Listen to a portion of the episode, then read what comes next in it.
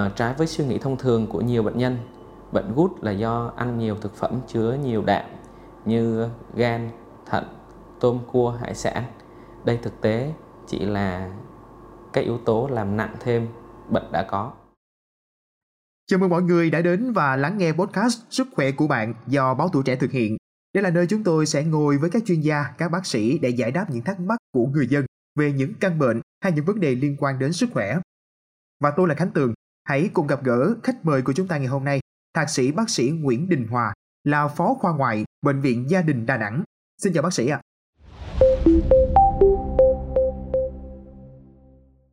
Gút có thể nói là bệnh lý mãn tính nên là khi mà đã mắc phải thì người bệnh sẽ phải chấp nhận sống chung và điều trị suốt đời.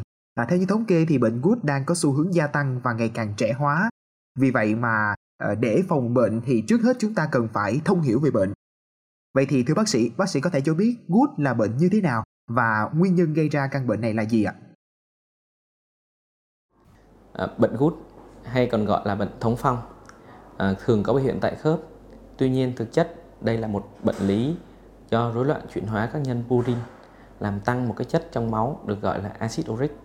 Việc tăng axit uric trong máu kéo dài sẽ gây ra nhiều biến chứng nguy hiểm cho cơ thể. Một trong số đó là việc các axit uric này lắng động trong khớp gây ra đau khớp và đỏ khớp. Đây chính là bệnh gút. À, trái với suy nghĩ thông thường của nhiều bệnh nhân, bệnh gút là do ăn nhiều thực phẩm chứa nhiều đạm như gan, thận, tôm cua hải sản đây thực tế chỉ là các yếu tố làm nặng thêm bệnh đã có bệnh gút nguyên phát thì chưa có rõ nguyên nhân à, tuy nhiên bệnh gút thì liên quan mật thiết tới các bệnh khác như tăng huyết áp rối loạn chuyển hóa tiểu đường và tình trạng uống nhiều rượu một số ít bệnh nhân thì bị gút do di truyền do các bệnh lý suy thận hoặc là do các tác dụng phụ của thuốc Dạ vâng, vậy thì à, có những dấu hiệu hay là triệu chứng nào để mà mình có thể biết được là bản thân của mình đang bị gút không thưa bác sĩ? Bệnh nhân thường được phát hiện gút khi có cơn gút cấp đầu tiên. Khi đó bệnh nhân vào khoảng 35 đến 55 tuổi. Cơn gút cấp điển hình thì thường xuất hiện vào ban đêm khi bệnh nhân đang ngủ. Bệnh nhân đột ngột đau, sưng, nóng, đỏ, khớp bàn ngón chân cái. À, cơn đau rất là dữ dội, chỉ cần chạm nhẹ vào cũng đau chỉ có khoảng 30% là có cơn đau gút cấp điển hình. À, bệnh nhân có thể xuất hiện đau ở các khớp khác, ví dụ như khớp cổ chân, bàn chân, khớp gối, khớp khuỷu tay hoặc cổ tay. Bệnh nhân thậm chí có thể đau nhiều khớp cùng một lúc hoặc xuất hiện đau khớp sau một đợt chấn thương. Chính vì lý do này, việc chẩn đoán thường bị bỏ sót. À, bệnh nhân nếu để tình trạng này kéo dài thì sẽ xuất hiện ở các hạt tô phi ở khớp.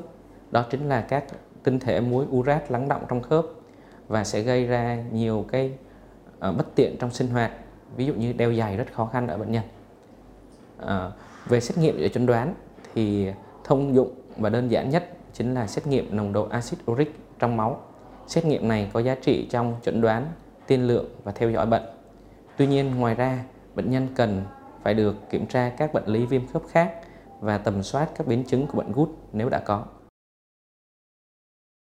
nhiều người thì có suy nghĩ là à, mắc gút rồi thì khỏi điều trị làm gì nữa bởi vì dù sao thì nó cũng không mang lại hiệu quả thì à, bác sĩ đánh giá như thế nào về quan điểm này ạ? Điều này chắc chắn là không đúng.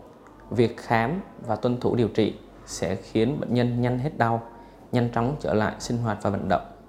Việc điều trị nền tốt và kéo dài liên tục cũng sẽ giúp bệnh nhân ít tái phát, thậm chí là không tái phát trong nhiều năm à, bệnh nhân nếu tuân thủ điều trị theo chế độ ăn được hướng dẫn thì vẫn có thể được ăn những cái chất thường được cho là bị cấm như nội tạng động vật, tôm, cua, hải sản, tất nhiên là với một lượng nhất định.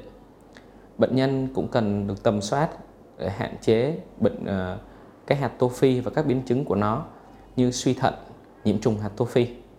Và đặc biệt bệnh nhân tuyệt đối không nên sử dụng những đơn thuốc không do bác sĩ kê bởi vì có nguy cơ chịu ảnh hưởng nặng nề tác dụng phụ của thuốc. Dạ, vậy thì chúng ta cần phải làm gì để có thể phòng ngừa được căn bệnh này ạ? À? Việc phòng ngừa bệnh gút chủ yếu bằng việc hạn chế sử dụng các thực phẩm chứa nhiều purin như là nội tạng động vật, gan, thận, tôm, cua, hải sản sẽ giúp ít tái phát cơn gút cấp. À, việc uống nhiều nước để tăng độ thanh thải của thận, hạn chế rượu bia, giảm cân và tập thể dục cũng sẽ giúp cải thiện bệnh và giúp bạn có một cuộc sống khỏe mạnh hơn. À, chúng ta cũng cần phải điều trị tốt những bệnh lý có liên quan như tăng huyết áp, suy thận, tiểu đường và đặc biệt khi đã mắc bệnh thì cần tuyệt đối tuân thủ theo điều trị của bác sĩ.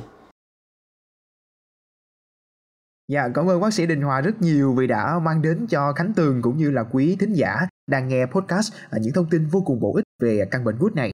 Mong là với những chia sẻ vừa rồi của bác sĩ thì sẽ giúp được cho mọi người có thêm hiểu biết để phòng bệnh cũng như là chăm lo sức khỏe của bản thân đúng cách.